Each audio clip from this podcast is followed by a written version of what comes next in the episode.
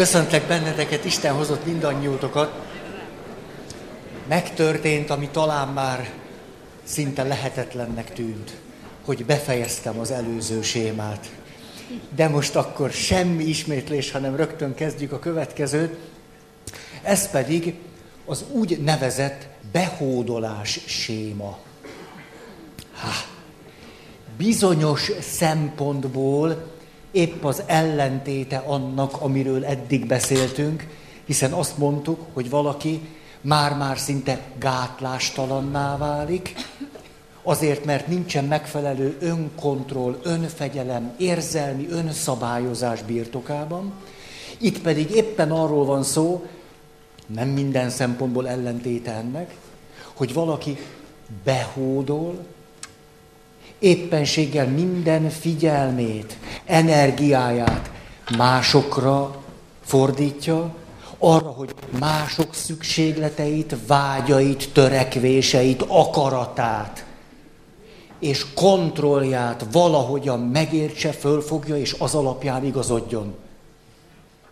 Ha, valami ilyesmi. Nem egy túl jó dolog. És András szólt nekem, hogy már olyan régóta beszéltünk az előző sémáról, és az is lehetséges, hogy vannak köztetek olyanok, akik ma jöttetek először. Hát ez, ez, ez szörnyű. Hát, hát, mit csináltatok eddig? Hogy ezért hiába úgy beszélek, mert most harmadik Éva beszél... Éva, na tessék. Hallottátok ezt? Micsoda elszólás így tavasszal. Harmadik éve beszélünk sémákról, ezért én bennem az van, hogy ti már séma, már mindent tudtok róla, már most csak aprózzuk, meg finomítjuk, de hát valószínű, hogy nem így van. Ezért csak néhány bevezető szó. Mi az, hogy séma? Itt arról beszélünk, hogy vannak gyerekkorban, elsősorban gyerekkorban kialakult olyan belső mintázataink, amelyek a személyiségünknek a struktúráját is képesek meghatározni és befolyásolni, nem is csak bizonyos funkciókat. Amikor a sémák kialakulnak, mi most kifejezetten elsősorban a gyerekkorban kialakuló belső mintázatokról beszélünk, ráadásul a gyerekkorban kialakuló negatív belső mintázatokról, amelyek felnőtt korban befolyásolják az életünket, és úgy éljük meg, hogy tehetetlenek vagyunk ezekkel a sémákkal kapcsolatban, de ez már nagy dolog lenne, ha így élnénk meg, mert ez azt jelenti, hogy rálátunk a sémákra. Hogy tudjuk, hogy az egy séma, és nem ez a valóság, már pedig a többségen a séma uralkodik, Azért uralkodik rajtunk a séma, és csak a tünetekkel bajlódunk, és azt mondjuk, nem igaz, hogy miért vannak dühkitöréseim. A sokszor lehet, hogy egy sémának a tünete. Valaki sose gondolkozik, csak mindig csinálja. Ez problémát okozhat, ezzel foglalkozik, ez lehet egy sémának a megjelenése. Tehát a séma által kialakult világot mi valóságnak tartjuk. Ezt tartjuk a realitásnak. Nagyon fontos, hogy ne bántsuk magunkat a sémáink miatt, mert amikor a séma kialakult, akkor az nagyon pontosan tükrözött egy helyzetet. Tulajdonképpen, amikor a séma kialakul, akkor az egy nagyon pontos észlelése és egy sajátos válasz arra, ami ott és akkor realitás volt. Valakit állandóan szídnak, szükségleteire fütyülnek, bántalmazzák, elhanyagolják. Szóval minek jöttél ide? Ő benne kialakul, krónikussá válik az, hogy nem értékelem magam, semminek tartom magam, az életre alkalmatlannak, önbecsülés nulla, akkor tehát, amikor a séma kialakult benne, azt mondhatjuk, hogy az megfelelt annak a helyzetnek, amiben ő hosszú távon volt, hiszen azt mondták neki, hogy értéktelen, semmire kellő, mi haszna, minek van a világon. Tehát éppenséggel a sémáink nagyon sajátosan visszatükröznek minket magunk számára, hogy valamikor mit is élhettünk meg. Mert a sémák nem véletlenül alakulnak ki. Miből állnak a sémák? Vegyetek elő papírt és tollat, és akkor öt perc, röbb dolgozat. De tényleg, hát ezeket nagyon érdemes tudni, mert különben... Na most, gondolatok, hülye vagyok, béna vagyok, szerencsétlen vagyok, úgyse fog sikerülni, nyakunkon a világ vége, mindjárt mindennek vége. Ez most csak egy altatás, hogy éppen most március van. Azok, akik nem elég érzékenyek, azt hiszik, megúzták.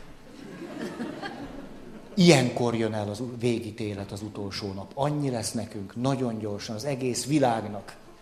hogy érdemes bespejzolni koncertből. Nagyon érdemes, most. Mert most a többség tudatlanul csak úgy él, tavaszozik. Rügyfakadással altatja magát. De mi, akik tudjuk, hogy nem vagyunk biztonságban ezen a földön, mi készülünk. Tehát a sémák, most több sémát hoztam ide, csak most nem értitek. Tehát a sémák nagyon meghatározott, sémát kifejező gondolatokat jelentenek. A gondolatokhoz kapcsolódó, azt megelőző, azt követő, azzal együtt járó érzések és érzelmek jelennek meg. Tehát például akkor rengeteget szorongok, állandóan aggódok. Tényleg úgy össze, összehúztam magam. Azután, megvannak ezek a gondolatok, amelyek állandóan megjelennek, megvannak hozzájuk kapcsolódó érzések, amelyek állandóan keringenek bennünk, nyilvánvaló ez előbb-utóbb mihez fog vezetni? E, igen, tehát ez előbb-utóbb előbb utóbb fizikai állapotokat fog létrehozni bennünk. Ha nagyon sokat aggódok, ne szálljak be rendőrautóba.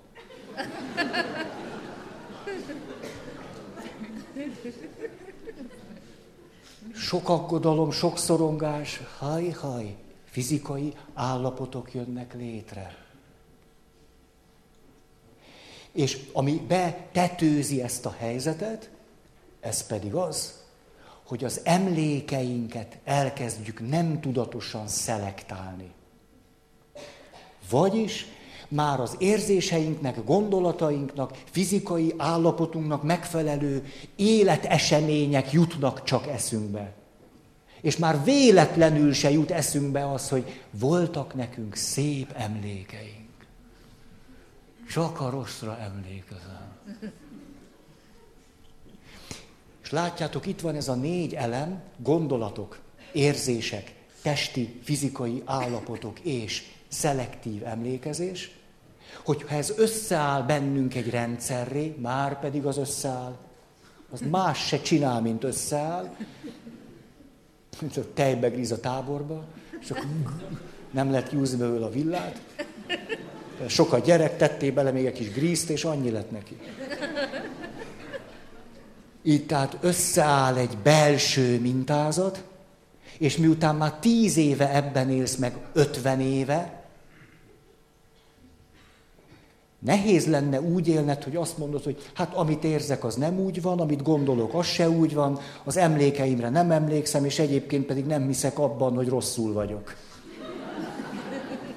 Így nehéz lenne élni.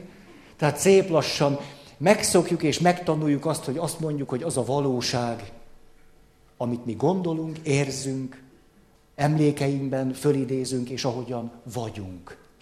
Azt mondjuk, ez a valóság. De ebből is látni való, ha valaki 30 éve aggódik, nehezen mondja azt, hogy az egész egy téveszme. Tulajdonképpen jól vagyok.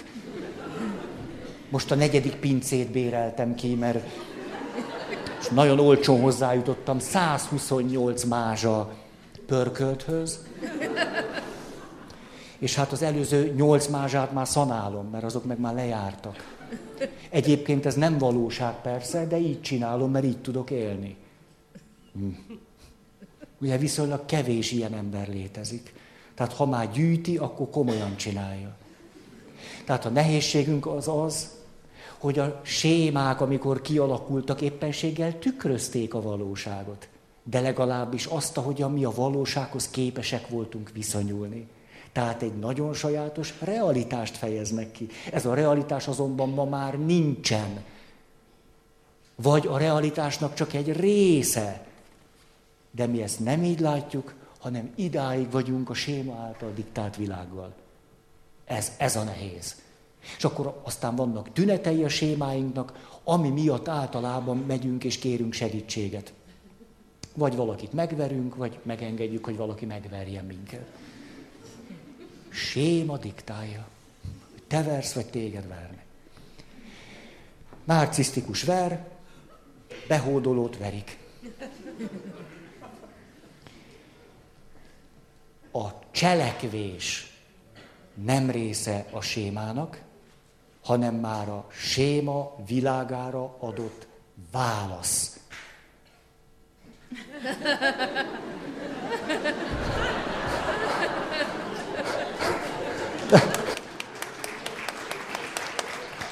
Nem kellett volna ennyit aggódnom a mai nap miatt. Kezdek rosszul lenni. Hogy jöttem, azt gondoltam, alkalmatlan leszek a mai előadás megtartására. Na szóval, már csak azért is mondjuk, hogy a cselekvés nem a séma része, hanem valamiféle válasz a sémára, mert hogy három fő iránya van, amelyek nem ugyanazt a cselekvést mutatják. Az első, hogy valaki azt csinálja, amit a séma diktál. A másik, hogy valaki megpróbál minden olyan helyzetet elkerülni, amiben a séma által kiváltott állapot aktív lesz. Ugye? Ha én félek attól, hogy nem tudok megfelelni, nem vállalok semmilyen feladatot. Mert akkor nem kell megélnem azt, hogy ez inkább... És a harmadik, hogy túl kompenzálom a séma világát. Nézzük most konkrétan a mai sémánkra vonatkozóan, behódolás séma. Ugye, könnyű. Első, ha valaki behódol, és a séma uralkodik rajta, akkor mit fog csinálni? Behódolni. Vagyis engedi, hogy mások uralkodjanak fölötte, mondják meg, hogy mit csináljon, hogy hogy csináljon, hogy mások kontroll gyakoroljanak fölötte, és ezt akkor is teszi, ha egyébként azt gondolja, nem ezt kéne csinálnia. Akkor is ezt teszi.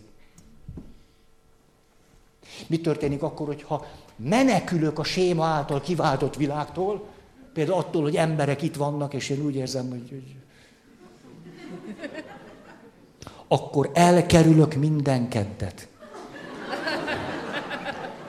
Például kihúzom a keddeket a naptáramból, mindegyiket, és hétfő után a szerdára tekintek. Csak semmi, semmi.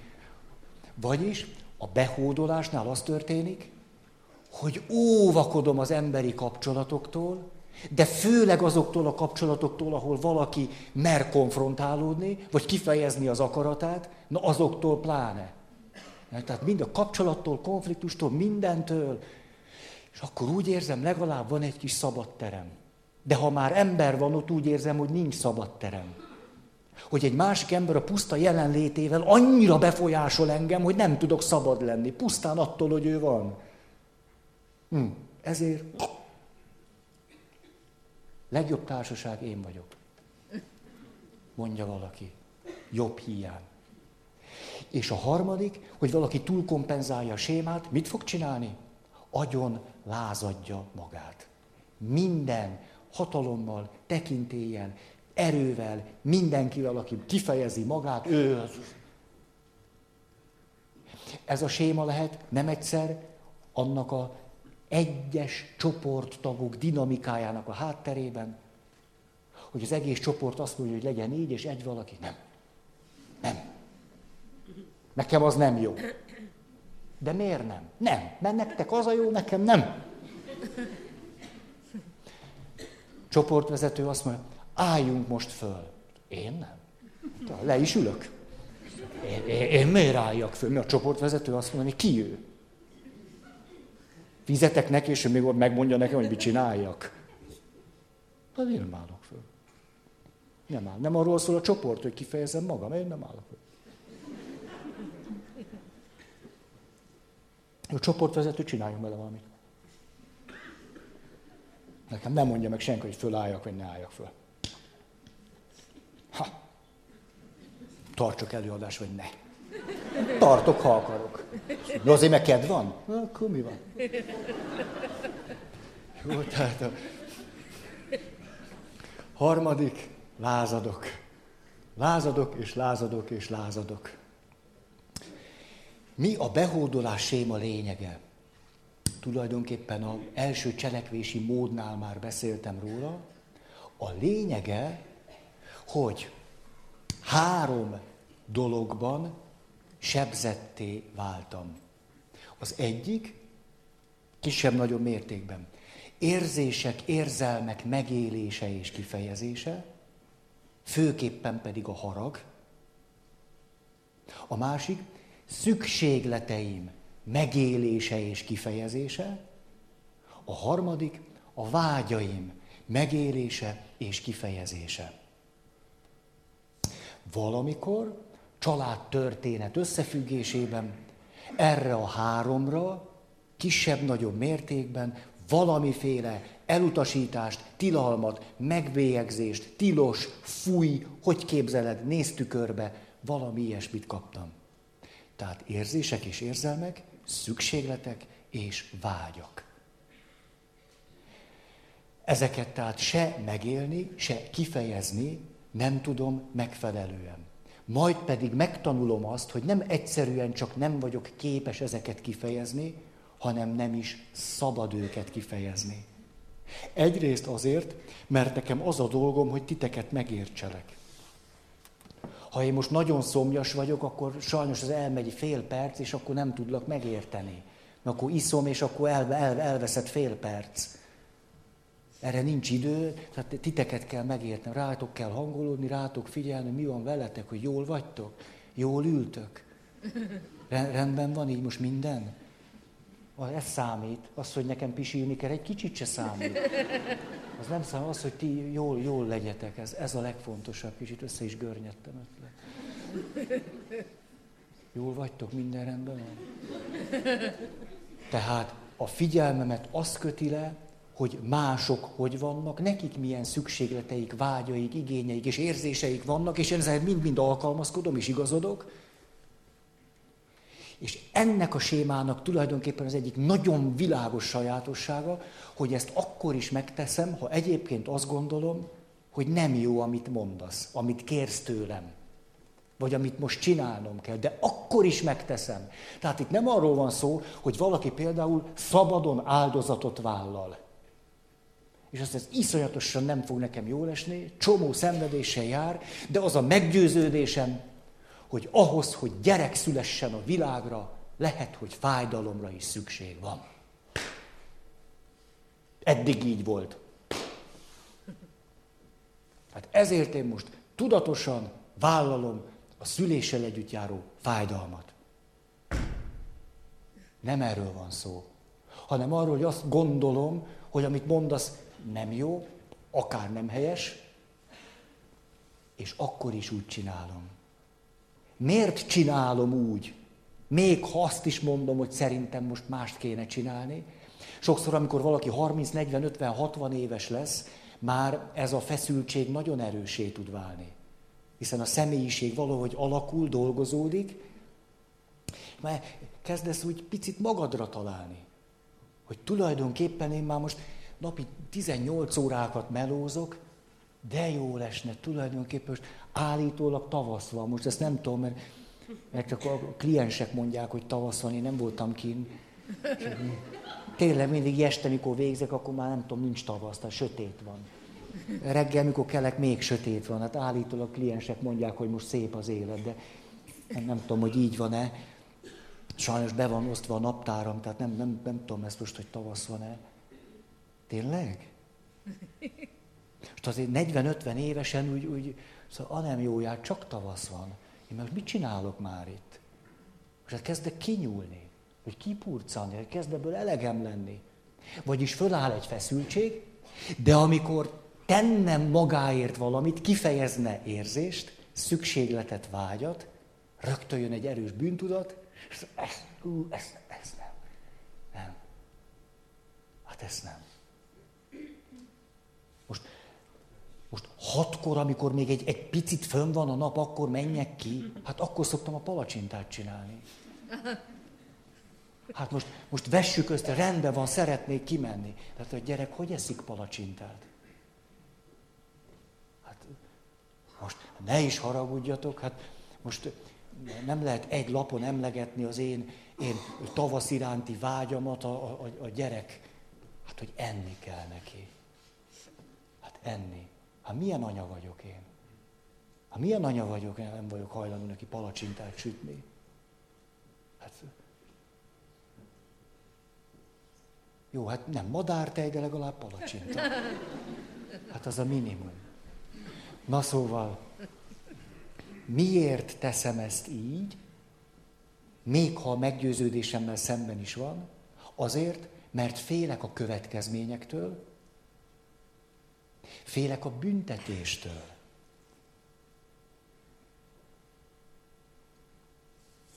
Következményektől való félelem, büntetéstől való félelem, és a következményektől való félelemnek van egy külön része, ez pedig az, hogy a kapcsolatunkban majd valami olyan kárt okozok ezzel, amit én nem vállalhatok. Azt, azt, azt lehet, bele gondolok, retteretes. Semmiképpen. Hát mi majd megharagszol rám. Azt, azt nem lehet. Ne, el se tudom képzelni, mi lenne, ha egyszer tényleg megharagudnál rám. Az iszonyatosan ijesztő lenne. Hát, hogy elképzelem, hogy a Péter kiabál velem, ez, ez nem, semmiképp. Nem, inkább ráhangolódok. Ne, ne kiabáljon velem. Egyszer azt mondja nekem, hogy nem csináltam valamit jól, hát elsüllyedek. Gá. Nehéz napom van máma. Tehát a behódolás sémánál nagyon távol vagyok saját szükségletek, érzések, érzelmek és vágyak, és közben állandó hangolódásban vagyok valaki másra. Folyamatos szorongás, aggodalom és bűntudat, és a meggyőződésem ellenére is félek a következményektől, ezért inkább úgy csinálom. Ez tulajdonképpen a lényege. És most ezért szeretnék néhány dolgot erről, arról beszélni, ami nagyon ide tartozik. A sémának az egyik kulcsa, hogy ha van érzés, amit nem lehet kifejezni, az a harag. De most akkor mi van a haraggal? Nem tudom, hogy mennyire vagytok keresztény módon eleresztve. Ugye még bizonyos hit, hittankönyvekben, meg hogy mondják azt, várjunk csak, imakönyv. Hú, de nem jutott eszembe ez a kifejezés. Ima könyvekben lehet olvasni mindenféle fő bűnökről, és akkor ilyesmit is olvashattok, hogy harag. Ismerős ez? Harag hogy a harag valami olyasmi, amit keresztény ember nem csinál. Ez nagyon-nagyon kártékony dolog. Nagyon. Ha egy megfelelő szót kellene ide helyezni, akkor azt kellene, és mindenhol így kéne írni, hogy harag tartás. A haragra azért sem mondhatjuk, hogy valami alapvető vagy főbűn, mert hogy egy érzés. Mikor én följön a harag, dühös leszek, nincs is akaratlagos irányítás alatt. Már pedig bűnt csak tudva és akarva lehet elkövetni. Ezért, amikor jön a harag, ez nem, hogy nem bűn, hanem nem is eshet morális megítélés alá. Mint a többi érzés, ami nincsen akaratlagos irányítás alatt. Tehát a harag nem tud bűn lenni, mert az egy érzés. Hogy mit csinálok a haraggal, ott már fölmerül az erkölcsi megítélésnek a témája. hogy haragot tartok, az már lehet az. De önmagában az érzés, vagy az érzelem nem tud az lenni. Ez a mi világunkban sokaknak nagyon idegen, sőt ijesztő. Most árnyaljuk egy picit a képet. Ha valaki nagyon begyakorolja magát a haragvásban, az nem tesz neki jót. Élettanilag se, meg úgy egyébként se. Tehát amikor azt mondjuk, hogy amikor jönnek az érzések, azok morálisan nem is ítélhetők meg, hiszen nincsen szándékosság, akaratlagosság, tudatosság, hanem csak egyszer rá csodálkozom, hogy ez van, akkor nem azt állítjuk, hogy érdemes jól begyakorolni magunkban a haragvást. És hogy mindent úgy haragból csinálni az életben. Nagyon ijesztő lenne. Akkor érdemes megkülönböztetnünk a haragot az agressziótól. Ugye harag egy érzés, ráadásul egy alapérzés, négy alapérzés van, de most már nem fárasztal titeket ez. Már sok lesz, este Szomorúság, félelem, harag, öröm. A harag egy alapérzés. De amikor én püfölöm a gyerekem, az nem harag, hanem agresszió. Akkor is, ha azt mondom, hogy nevelem. Az már csak az én kultúrcímkém, de az agresszió. Tehát amikor azt mondjuk, hogy a harag nem bűn, akkor sokan mert nem különböztetik meg a haragot az agressziótól. Ja, ja, hát akkor leordítom a fejét. Ja, hát most, most, most derült, nem bűn. köszönöm. Ezt én nem mondtam. Az, hogy maga az érzés nem bűn. A harag tehát nem egyenlő az agresszióval. Sőt, a lélektani okosak a következőt mondják. Az agresszió a harag veresége. Vagyis ha megfelelő formában kifejezése tudnám juttatni a haragomat, valószínű nem kéne eljutnom az agresszióig. Abban az esetben, hogyha én is egészséges vagyok, meg a környezetem is. Az evolúciós pszichológia következőt mondja, minden érzés tulajdonképpen magába foglal egy cselekvési stratégiát. Nem véletlen, hogy vannak érzéseink, ugyanis még mielőtt gondolkodni tudtánk, tudtunk volna, még mielőtt a környezetünket és magunkat tudatosan, szavakkal, gondolatokkal képesek lettünk volna kifejezni és megérteni, mint élő lények, akkor is észleltük, hogy jön-e a mamut, vagy nem. Hogy ránk támad-e a bolha, vagy nem hogy jön-e a szúnyog invázió, vagy nem az enyhetél miatt. Mi segítette az élő lényeket, már kicsit fejlettebbeket abban, hogy bár nincs gondolkozás, de megfelelőképpen tudjanak cselekedni. Tehát ha veszély van, mondjuk meneküljenek.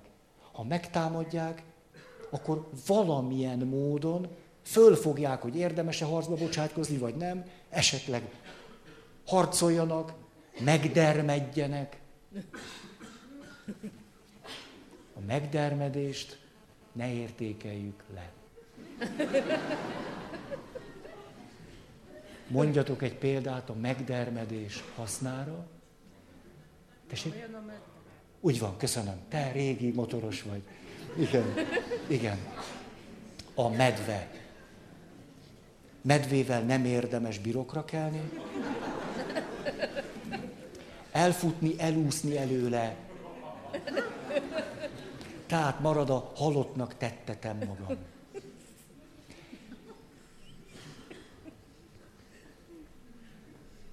Szóval a harag nem egyenlő az agresszióval.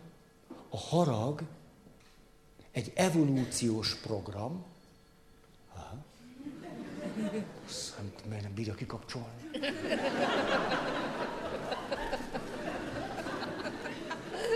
És azt fejezi ki, hogy van valami célom, például alapesetben túl akarok élni valamit, egyáltalán élni akarok, túlélni, megmenekülni, esetleg másfajta célom van, utódokat gondozni, nem tudom mi, mint a tundrai mókus télre fölhalmozni a készleteket. Nem vagyunk egyformák? És hogyha valami akadályba ütköznek azok a célok, amelyek engem segítenek az életben, ezek a célok lehetnek nem csak individuális, hanem csoport vagy társas célok is, akkor megjelenik a harag. Tehát a harag tulajdonképpen, tudtam, hogy ez, ez lesz, bizonyos szempontból az életerő egyik formája. Tudjunk élni, akarjunk élni, és kifejezzük azt, hogy élni akarunk, hogy, hogy céljainkat el akarjuk érni, ezek lehetnek tudatos vagy nem tudatos dolgok, a harag ebben segít. Ezért a harag nagyon hasznos dolog. És mégis nagyon sokszor, mert hogy a nevelés felnőtt szükségleteket tükröz általában, és nem a gyerek szükségleteket, ezért az érzések, és főleg a harag tilalom alá kerül. Ezért nem szabad haragudni. Ha nem szabad haragudni, akkor például az történik, és itt a haragnak van egy nagyon szoros összefüggése valami fontossal, ez pedig, hogy a harag nagyban segít bennünket, hogy megérezzük az erőnket. Aki teljesen el van vágva attól, hogy tudjon haragudni, nagy kérdés, hogy meg tudod-e érezni azt, hogy van erőd. Ma nagyon sokan sokkal erőtlenebbek, mint ahhoz, ahogyan az egyébként reális lenne. Egy nagyon furcsa világban élünk. Tehát azt mondjuk, hogy mondjuk, és főleg nekünk férfiaknak ez nem könnyű. Ez egyáltalán nem könnyű. Olyan sok a kultúra, tényleg, sok. Hát nézzétek meg. Tehát. Ez sok. Azt mondjuk egy férfinek, de szedd össze magad, csináld meg! És akkor mit csinál? Leül a számítógép elé. És... Értitek ezt? Tehát, tehát ott van egy 30 éves férfi, elvileg van rajta 30 kiló izom. És reggeltől az estig azt csinálja, hogy az erejét összeszedve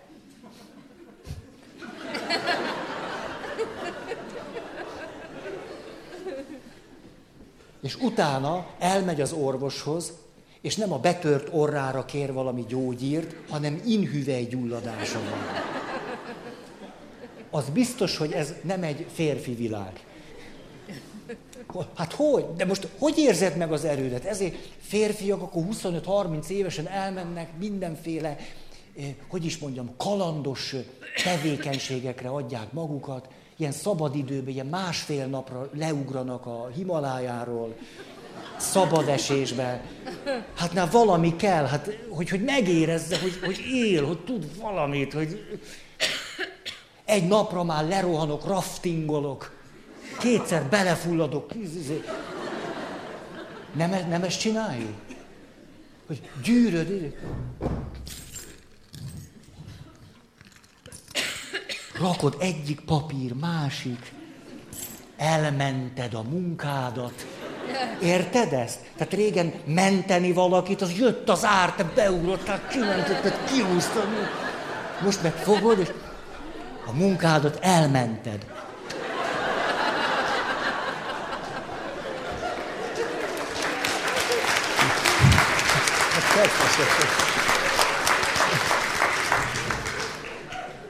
És akkor, na jó, hát akkor valami, hogy, hogy, hogy akkor, hogy, hogy fejezzem ki, hogy van bennem férfi erő. Ugye majd azt a, hát hogy? Ja, hát ezért majd akkor hódítok. És ott fönt érted nektek? Akkor férfi erő, hódítok, akkor állsz a tükör előtt. Metrószexualitás.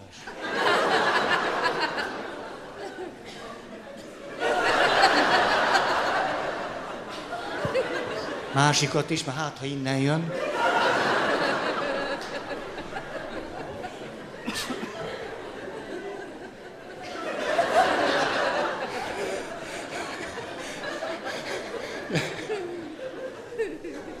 Tükör előtt még.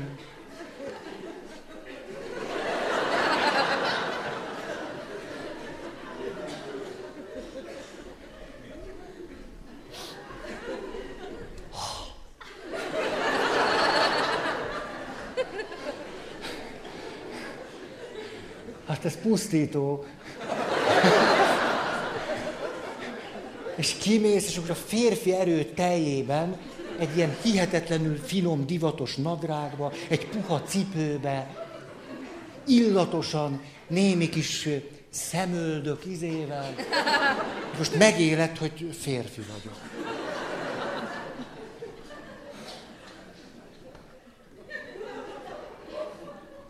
Mit szerettem volna ezzel idehozni? Hogy nekünk férfiaknak egyáltalán nem könnyű ma, mert mondjátok meg azokat a természetes hétköznap nap-nap után, ahol megérezzük, hogy van erőm, hogy ezt bírom, ezt meg tudom csinálni. Elszakadtunk a fizikai erőnktől.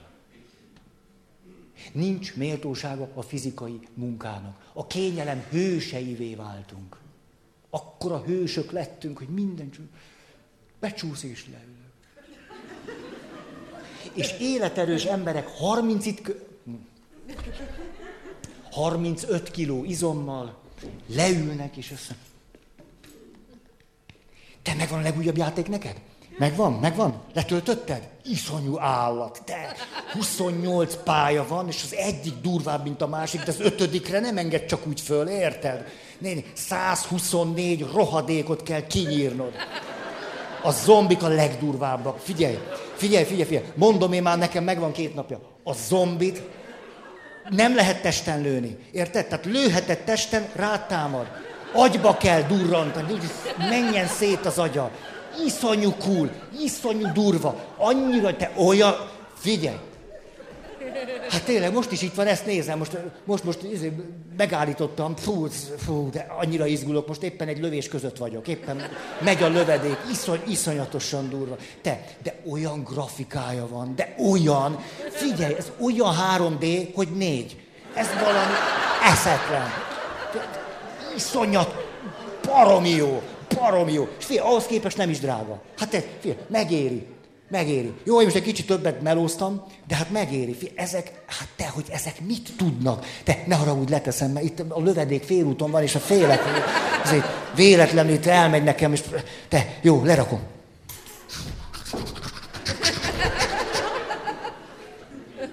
Harmincöt kiló izommal.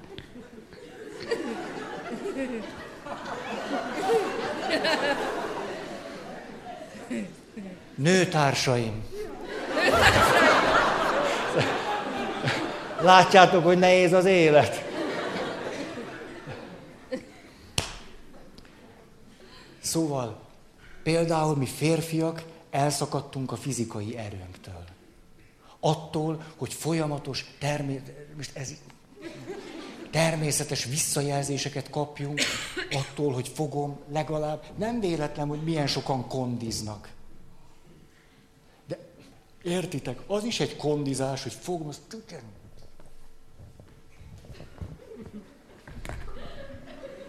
Egyenes derékkal kell meghúzod magad, ne is.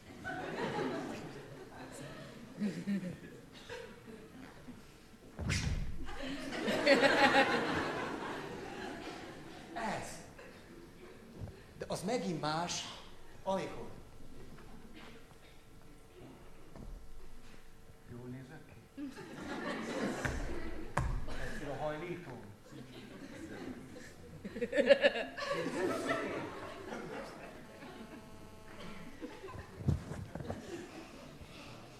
Az más. Ez egy má, más dolog. Szóval, jaj, fát kéne vágni többet. Egyszerűen közel kerülni a fizikai erőnkhöz. A fizikai erőnktől eltávolodunk,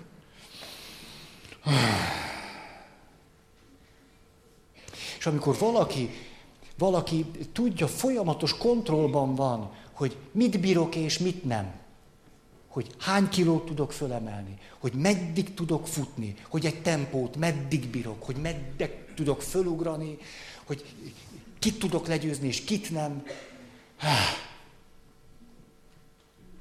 ez nagy segítség ahhoz, hogy az erőnk és a harag kultúrált legyen, kontroll alatt tudjon lenni. Különben, jaj, nem könnyű nekünk férfiaknak, egyáltalán. A nőknek meg sose volt könnyű.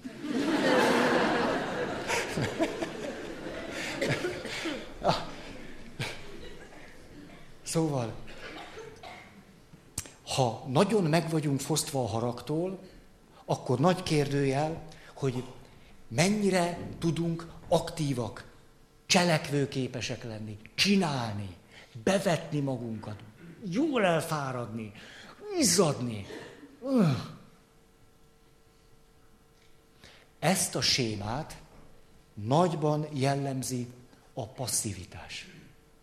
Aki ebben a sémában van, behódolás séma, tulajdonképpen bezárva érzi magát. Fenyegetve, bezárva és tehetetlennek. Olyannak, akit valahogy, mint hogyha egy állandó passzivitásra ítélt volna az élet. Hogy mit is tudnék tenni, hát nincs is hozzá erőm, és hogyha meg is csinálnám, mit szólnának mások? Hát rám, rám néznének csúnyán. Annyira bennem van, 1956 volt. Szóval elmentem papokhoz, és kérdeztem, hogy mit csináltak 56-ban. Na, fajon én foglalkoztatott engem. Te mit csináltál 56-ban? És akkor volt egy pap, azt mondta, hogy hát tudod engem, ide dobtak, oda dobtak minden. Most miért? Azért, mert azzal fenyegettek, hogy levágják a copfom. Ez úgy megmaradt bennem. Hát tudjuk, hogy nem erről volt szó. Ez egy sok, sokkal, sokkal kegyetlenebb valami volt. De hogy ebben a papban ez így ért, hogy most azért, mert valaki majd azt mondja, hogy ilyet nem szabad csinálni. És akkor, hogy ez a jó. Aki a behódolásban van, tulajdonképpen messze az erejének, cselekvőképességének, lehetőségeinek a nívója alatt él. Magát úgy éli meg, hogy be vagyok zárva, tehetetlen vagyok, eszköztelen vagyok, nem vagyok cselekvőképes, nem tudom megcsinálni. De hát mit is? Ha megcsinálnám, megbüntetnének, nagy baj lenne, rossz következménye lenne. Megszűnhetne a kapcsolat, vagy megbüntetnél, vagy megsértődnél nem szeretnél, és ezt nem engedhetem meg. Ez rettenetes lenne nekem. Ezt nem szabad. De látjátok, itt a nem szabad, nem abból jön, hogy valakinek van egy belső meggyőződése, hogy ez szabad, azt meg nem. A behódolás sémánál nincs belső meggyőződés, hanem félelem van. Valójában nem belső, hanem külső figyelem van. Ugye, van egy meggyőződés, akkor én belülre figyelek, és azt mondom, nekem ez a fontos, és ezért kiállok. Itt nem erről van szó. Hanem azt mondom, akármi is fontos nekem, ha haragszol rám, azt nem, nem tehetem meg. Ú, nem egy jó séma. Na most, harag. Csak ezeket szeretném ide hozogatni, hogy Emlékeztek, milyen fontos volt megkülönböztetnünk, hogy egy érzést megélek, vagy kiélek. Nem ugyanaz. Megélni a haragomat, és közben például használni az eszem, hogy ezzel a haraggal most mit csináljak. Akkor itt bent megélem a haragom, és közben hova irányítsam ezt az erőt, ami a haraggal együtt megjelent bennem. Mit kezdjek? Milyen cselekvésbe vigyem ezt az erőt?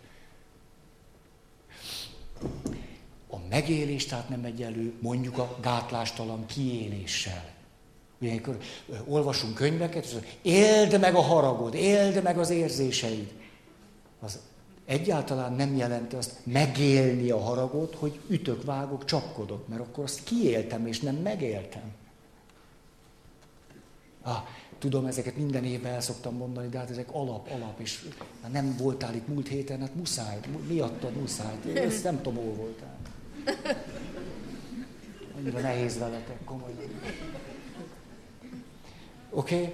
Tehát akkor megkülönböztettük a harag megélését és kiélését, megkülönböztettük a haragot és az agressziót. Néztük, hogy minden érzésnek van egy evolúciós programja, ami valamilyen cselekvése indít bennünket.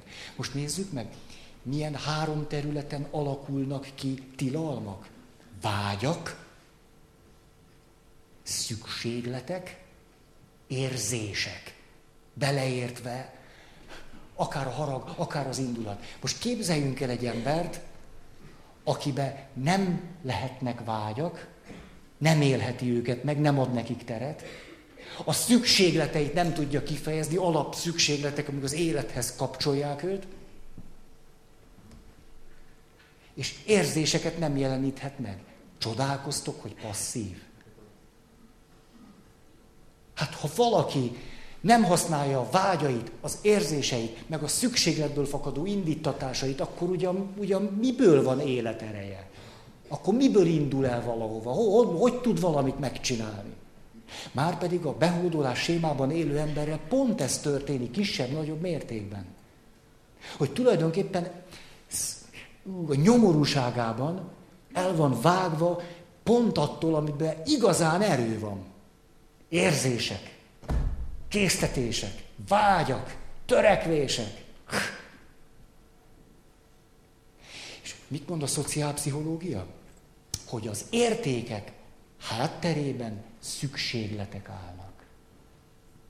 Tehát ha valaki el van vágva a legalapvetőbb szükségleteitől, érzéseitől, vágyaitól, cselekvésképtelenné válik, marad a behódolás, még akkor is, ha nem is jó, amit csinál, ezért értékek nem tudnak az életében kibontakozni.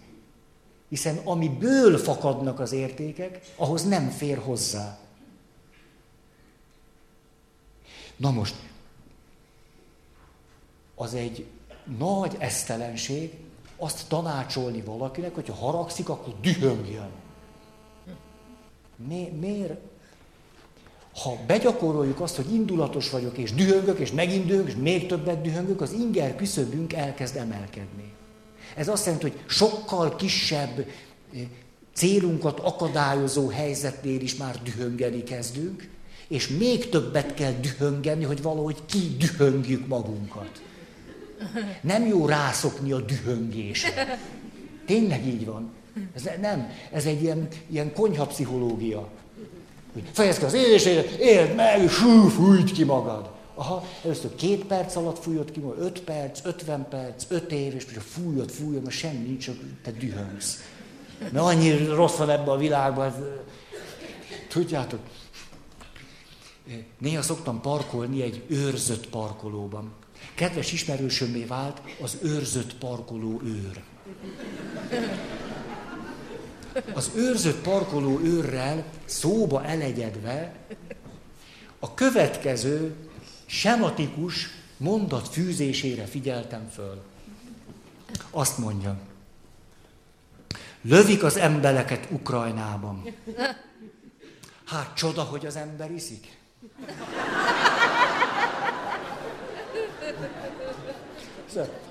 Hirtelen hidegebb lett, megyek fizetni, azt hat fok van. Hát csoda, hogy az ember iszik. Éppenséggel az agressziónkkal is így van, ha jól begyakoroljuk magunkat. Szép lassan már minden, ha, ha, ha csak egy picit is valami nem úgy van, ahogy az nekünk, ami célunkat, szükségletünket támogatja, tehát amikor azt mondjuk, hogy a harag önmagában nem bűn, hogy a haragban sok életerő van, akkor egy kicsit sem mondjuk, hogy váljunk agresszívvá, vagy hogy jól gyakoroljuk be magunkat a dühöngésbe, szó sincs róla. Hanem, hogy ha a harag megjelenik, mint egy természetes érzés, ahhoz kapcsolódó indulat, akkor azt tudjuk valamire használni, vagy fordítani. Igen, ezek a, mondok két teljesen szélsőséges példát. Mikor egy nőt egy férfi fenyeget. Hát ha ez a nő el van vágva a haragjától, a legalapvetőbb szükségleteitől, hogy élni akar, hogy életben akar maradni, hogy magát meg akarja védeni. Ha az alapvető vágyaitól el van szakítva, akkor hogy védi meg magát? Akkor mi lesz vele? Hogy lesz ez? Hogy ne csináld? Vagy légy szí? Vagy hogy? Ez sokkal komolyabb téma, picit sincs kedvem, ez bármit így, nehogy félreértsétek. Ez, ez... Például, hogy milyen sokan el vannak vágva a hangjuktól. Ugye a harag kifejezése, az erő, ahogy megjelenik egy emberben, a sokszor, hogy képes vagyok kiabálni, vagy kiáltani. Nem kell, senkivel se kell ordítani. Nem tudom, egyszerűen nem tudom fölidézni, hogy mikor kiabáltam én bárkivel utoljára is. Hát, hát nem tudom, szerintem tíz évesen. De nem akkor nem, mert akkor meg szorongtam. És, tehát nem arról van szó, hogy, hogy, hogy állandóan olyan élethelyzetekben vagyunk, ahol ha nem kiabálunk, nem fordulnak jóra a dolgok. De ez nem jelenti azt, hogy ne tudnék kiabálni. Tehát nagyon fontos, hogy tudjatok kiabálni. Nem kiabálni, üvölteni. Ez, ez egy nagyon fontos képesség. És hogyha valaki ezt nem tudja, ez azt jelenti, hogy itt valami tilalom és gátlás alá került, ami egy olyan természetes emberi dolog, amit hogyha nem tudunk kifejezni, akkor látni valóban valami, fú, akkor be vagyunk zárva. Egyáltalán nem kell másokkal kiabálni, de tudni kéne kiabálni. Kiabálni, üvölteni. Tehát ha azt kérem valakitől, nem tudom, hogy te most ordíts, akkor te tudjál ordítani. Milyen egy alapvető dolog. És nagyon sokan nem tudnak. Nem tudnak kiabálni, ordítani. Ha most valamelyikötök úgy van, hogy szerintem én se tudok, gyakorold létszi. Menj ki az erdőbe, tavasz van. Lesz, leg, legkomolyabban. Én ezt... Tavasz van, tavasz, tavasz. Hétközben csináld, mert nincsenek kirándulók. Mert Magyarországon a tavasz kirándulók nélkül van. Nem. Magyarország területének 30%-a erdő. Akkor nem állunk rosszul. Elmész és körbenézel, azt mondod, nincs itt semmi, csak egy muflon, egy róka, néhány szarvas, na ezeknek most, most adok. Hogy úgy, úgy halt meg, és az a minimum, hogy rekedj be. Amíg nem rekedtél be, nulla, aranyfüst. És úgy gyere le, hogy... Ez, az a, itt derülünk ezen, és ezt annyira komolyan mondom, nagyon komolyan. Hát hogy miért, miért? Gyakorolhatsz otthon is. Csak akkor csöngesbe nyolc szomszédhoz. Semmi baj, csak gyakorol. Tessék, meccs, az is jó. Vannak kultúrformák, ahol lehet. Tényleg így van, vannak, vannak, vannak. Igen, de ott is a túlkultúrált nekem a meccs. Hát ott már... Szóval, aztán a másik, mondok nektek gyakorlatokat egyszerűen, például, hogy érezd meg az erődet, tudjál valamit püfölni. Légy szíves, tanuljatok meg valamit püfölni. Senkit nem kell püfölni, csak tudni kell püfölni. Püfölni. Úgy, hogy azt érezd, hogy ennél erősebben ezt nem tudnád már csinálni. Addig. És akkor végeztél azt, hogy te jó, hogy hülye vagyok én, leszakad a karom. Akkor jó. Akkor jó. Megérezni az erőnket, tudni ezt kifejezni. Azért, mert ha képes vagyok kiabálni, valamit püfölni, ordítani, maximális erőkifejtéssel csinálni valamit, fizikai erőre gondolok, akkor szabad vagy ebből a szempontból. És akkor nyugodtan megteheted azt, hogy ezt sose használod. Hiszen képes vagy megcsinálni. Akkor az kontroll alatt van, kézben van tartva, pontosan tudsz annyira kiabálni, amennyire akarsz, úgy ütni, ahogy minden pontosan centiről centire, kilópontról kilópontra tudsz. Ezért mindent tudsz szabályozni. Mikor valaki azt mondja, nagyon egy igazi, rendes, katolikus ember. Nagyon rendes katolikus. Néha düh kitörései vannak. Ez egy probléma, ezt szokta meggyúlni három havonta. Tényleg, hogy mindig hát, hogy úgy havonta egyszer-kétszer. Nagybőjtbe szaporodik. Igen, tényleg, mint a varangyok tavasszal. Düh kitörés. Hát én rendes vagyok, csak néha valahogy nem is tudom, és akkor fölocsodok, hogy most miért is üvöltöttem, és akkor melyek bocsánatot kérek. Mikor valakinek düh kitörései vannak, az épp nem azt jelenti, hogy ő jó viszonyban van a haragjával, hanem hogy nincsen kézben tartva a haragja. Vagyis nem tud a haragjával, késztetésével, indulatával mit kezdeni, az földgyűlik benne és kirobban. Tehát őt nem arról kellene lebeszélni, hogy haragudjon, hanem hogy tanuljon meg bánni a haragjával. Hiszen ő magát is le akarja beszélni a haragról, mert azt mondja, a harag rettenetes dolog, néha egy dűrorot kapok, és ez szörnyű. Márk evangéliumában van az egyik kedvenc történetem. Azért, mert Jézus ott áll a zsinagógában, szombat van, megkérdezi, hogy na, most szabad-e szombaton gyógyítani, életet menteni, vagy veszni hagyni. Ott áll egy beteg, nyomorult ember. Akkor látja, hogy a tömeg azt az semmi kell. És akkor azt mondja a Szentíró, Jézus haragosan körültekintett. Haragosan. Ennyire embertelenek vagytok? Képesek vagytok erre, hogy valakit veszni hagytok? Mi ez az elv, ami miatt veszni hagytok valakit? És utána meggyógyítja.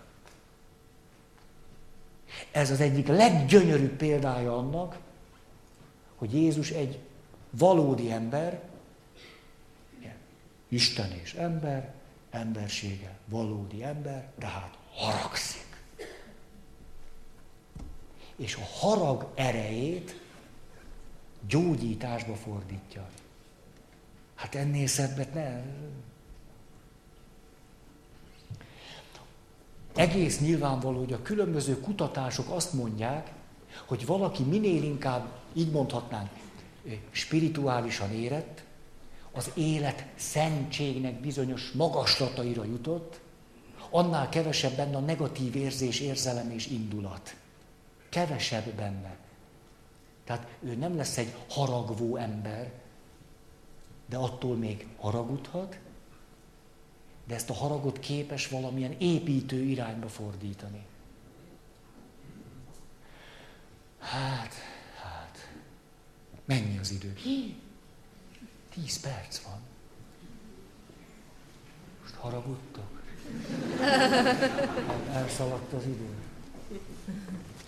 Ezért, hogyha te nagyon beszorítva érzed magad, tehetetlennek, vágyak, érzések, szükségletek, hol lettek benned, hol vannak.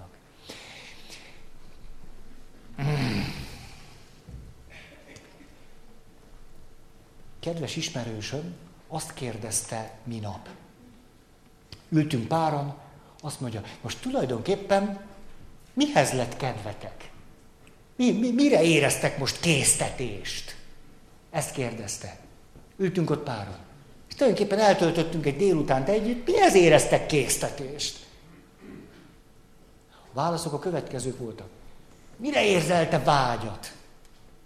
Azt mondja, hát úgy szeretnék valahogy, valahogy, hát egy, egy, tudom, egy, egy egy, egy társammal együtt lenni, most ahhoz lenne kedvem, hogy ez egy szerel, szerelmemmel együtt lenni, csak hát nincsen. Ja.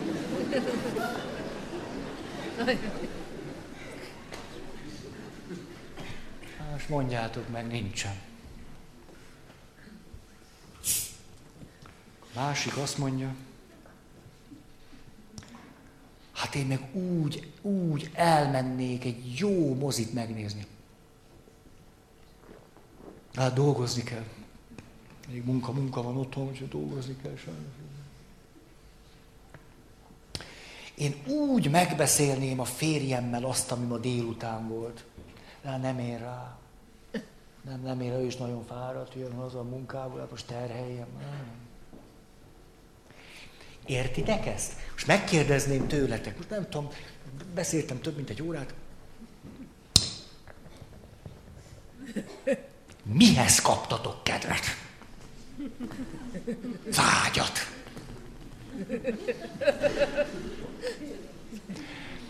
Az lett a tapasztalatom, hogy a válaszadásban a következő derül ki.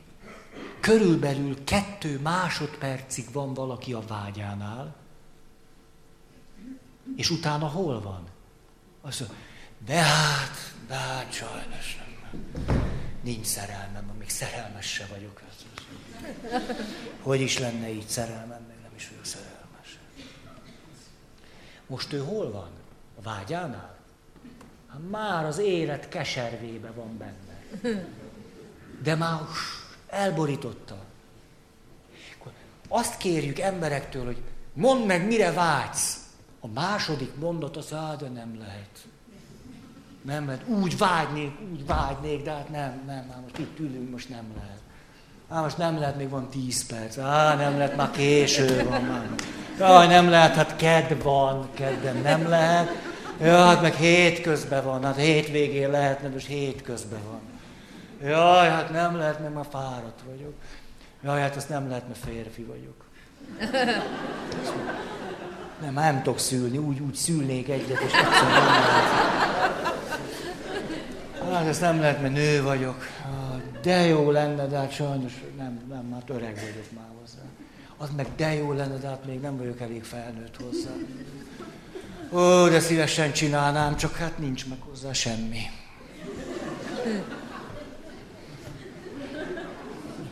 Nem másra jutottam, hogy mi magunk azt gondoljuk, hogy a vágyainkban vagyunk.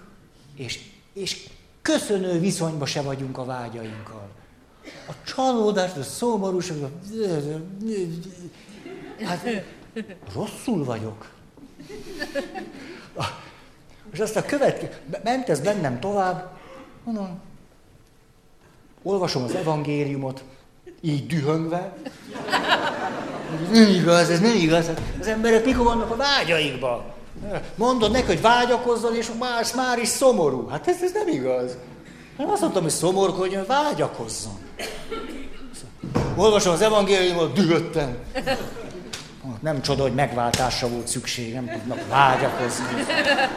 Mondhatsz nekik akármit, ezért lettem pap.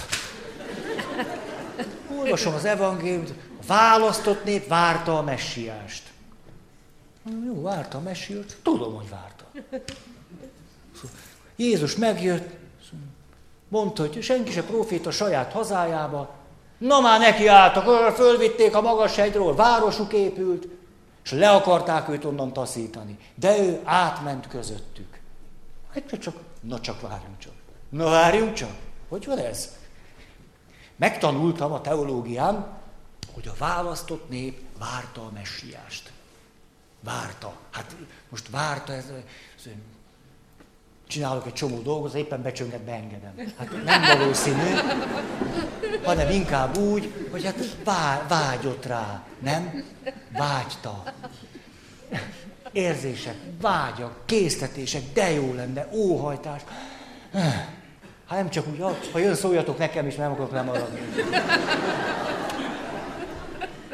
Valahogy várta, vágyta. És megjelent, mondott két mondatot, és azt hőken! Rájöttem, hogy az, lehet, hogy ezt tanultam a teológián, hogy a választott nép várta a messiást. De hogy nem a vágyánál volt, az biztos. Hanem két mondat után már a haragjánál, az előítéleténél, a bosszú vágyánál, a téreszménél, a csalódottságánál Akárminél időzött. Miközben ő azt mondja, várjuk a messiást, a megváltót, hogy megjöjjön. Nagyon, úgy várjuk, hát más se kéne nekünk, csak ez az egy meg lenne. Éppenséggel nem időztek a vágyaikban. Tulajdonképpen ezt merem mondani, hogy nem időzünk eléggé a vágyainkban. Főleg aztán milyen sokat szóltunk erről évekkel ezelőtt a legmélyebb vágyainkban. Hogy a legmélyebb vágyaink természete olyan, hogy valaki időzik a legmélyebb vágyaiban, abból még semmi nem teljesedett be, hanem időzök a mély vágyaimban, és már jól leszek. Pusztán azáltal, hogy a legmélyebb vágyaimat engedem, hogy eltöltsenek. Semmi nincs még meg belőle, csak a vágy, és jól vagyok tőle. Ez az érdekes, hogy a legmélyebb vágyainktól jól leszünk. Megéljük azt, hogy ember vagyok, hogy mire is vágyom én, hogy mi az, amivel nem fogok megelégedni, hogy mi az, ami, ami előttem áll, amiért érdemes élni. Fütyülök rá, hogy még nincs itt. Nem így van. Hát fütyülök rá, hogy még, még nem teljesedett be. Hát megcsinálni a hatodik pályát.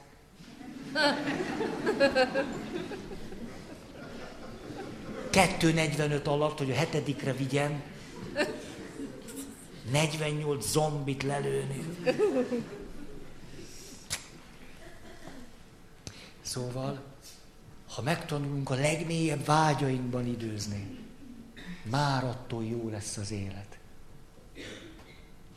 És milyen nagy dolog megkülönböztetni azt, hogy én most egy vágyamban vagyok, vagy már kesergek, vagy már sajnáltatom magam, már most a szenvedek, és nem tudom, mit csinálok. Időzni a vágyban. Egy buddhista szerzetes barátom a következőt mondta, hú, Feri, nagy a baj. Hát ezt tudtam nélküle is. Mondom, ezért nem volt érdemes idejönni. Mondj valami más.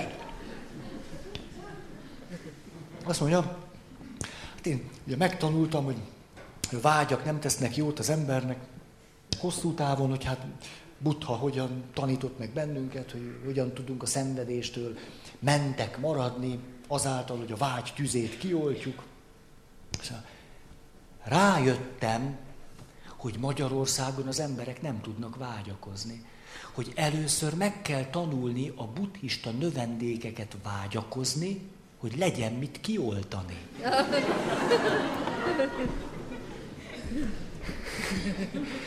Most nagyon hülyén hangzik, amit mondok, de biztos jól értitek. Hát, hogy oda jön, hogy Édesapám, tűzről hallottál már? Láttál már olyat, hogy úgy... Tűz, tűz, tűz. Hát csak óvatosan, mester, csak óvatosan. Nem tudom, anya mit szól ahhoz a nagy tűzhöz. Tűz, tűz, tűzoltó, tűzoltó. Mennyi az idő? Jaj. Um, megtanulni, szabadon vágyakozni. Szabadon vágyakozni. Szabadon kifejezni a szükségleteinket. Há, vannak társas szükségleteink. Nem tudom, hogy érzékelhető ez, amikor azt, erről beszélünk, hogy kifejezni. Ez egyáltalán nem jelenti azt, hogy ez föltétlenül valaki másba beletarol, belerúg, bele megsért egy határt, a másikon átgyalogol, és hát olyan sokféleképp lehet valamit kifejezni. Itt ebben a sémában a nehézség az az, hogy az illető nem meri kifejezni. És egy idő után nem is tudja, hogy hogy lehetne kifejezni hogy tudni kifejezni. És akkor vagy csinálom, vagy nem. Vagy így csinálom, vagy úgy csinálom. Há. Na. Na. Tulajdonképpen ez egy nagy tanulás. Jó van, de hát most már be kell fejezni. Mit írtam még ide, de biztos semmi értelme nincs. Jó, hát itt egy nagy téma. Igen. Látjátok, elment az idő. Úgy szerettem volna elmondani pedig. Annyira. Ez volt bennem, hogy elmondom, és nézzük. És nagyon csaptam az estét. Annyira szerettem volna. A női erőről nem beszéltem. Na mit szóltok? A női erő. Hát már jön, érzem. Ér... Engedjetek nekem még teret. Annyira. Van egy Pinkola Estes nevű pszichoanalitikus hölgy. Azért, az, muszáj, tehát egy nő. Igen. Tehát a nő mondja nőnek. Azt mondja, hogy, hogy a női szocializáció miatt a mi kultúránkban a nők elszakítva élnek a saját erejüktől, a női erőtől. A női erő nem egyszerűen csak az, hogy képes vagyok csábítani, megbillegtetem magam, dobok egy esti minket. Hát ez még csak a... Hogy a legtöbb nő elszakítva él a női erejétől. És akkor azt mondja, Pinkola Estes, ez egy jó név, nem? Tehát ezt jó kimondani. Komolyan már is elkezdtem vágyakozni. És a... Igen, gyönyörű név, Pinkola Estes. Na, azt mondja, hogy a legtöbb nő nem csak elvágva él, elszakítva a saját női erejétől, ha megint kilóg a kotyám, ból az ingem, hanem fél is a saját erejétől. Ez hasonló ahhoz, ahogyan félek a vágyaimtól, ösztönkésztetéseimtől, érzéseimtől, mert hogy baj lesz. Nem akarom, hogy megbüntes, hogy fenyeges, hogy rossz vége legyen a dolognak. Tehát az első, hogy elszakítva érzem magam az erőimtől, második, félek is a saját erőimtől, mert majd mi lesz? Mi lesz, ha én egyszer? Tulajdonképpen nem is tudom kifejezni az erőimet, azt se tudom, hogy ezek mik igazán. Hát biztos nem az a női erő, hogy képes vagyok becsapni az ajtót. Nem ez a női erő. Nem az a női erő, hogy üvöltök a kisgyerekemmel. Na már. És akkor azt mondja, a női erőtől a férfiak is félnek. A férfiak tudatos és nem tudatos üzeneteket közvetítenek a nők felé, hogy csak ne legyél erős. De az erődet ne fejezd ki, mert akkor azt se tudom, mit kell csinálni. Nyilván azért, mert a férfiak többsége is el van vágva a saját férfi erejétől. Egy, egy nő még erős is, elég, nem elég neki, hogy nő, még erős is, az már vége is van. Megyek, lövöm a zombik fejét. Hát, hát az kiszámítható, azt lelövöm nyolcadik pálya. Érzitek, egész este már ötödiknél kezdtünk, és már nyolcadiknál vagyunk. Egy női erővel megküzdeni, hát... És akkor ezt mondja, a férfiaknál már csak a nők félnek jobban a női erőtől. Ezt egy nő mondja, Pinkola Estes. Jelesül. És akkor hozzáteszi, hogy például miben jelenik meg a női erő. Jó, de szép, de letelt az idő. Úgyhogy de elvett, tudom, hogy ilyet nem lehet csinálni. Most félek a haragotoktól. Azt mondja, a női erő abban nyilatkozik meg, hogy képes az életre segíteni mindent, amit életre kell hozni. Van ereje ahhoz, hogy élővé tegye azt, aminek élnie kell. Vesző. És van ereje ahhoz, hogy elengedje, aminek vesznie kell. Hogy elengedje azt, aminek a halálban van a helye. Az már nem kicsi női erő tud éltetni, és meglátja, hogy mikor van az ideje annak, hogy valamit elengedjen, vagy elveszítse, elgyászolja, vagy elengedje a halálba. Ez a női erő. Nem az, hogy tudok üvölteni a férjemmel. Hmm. Mondta Pinkola, ezt tesz.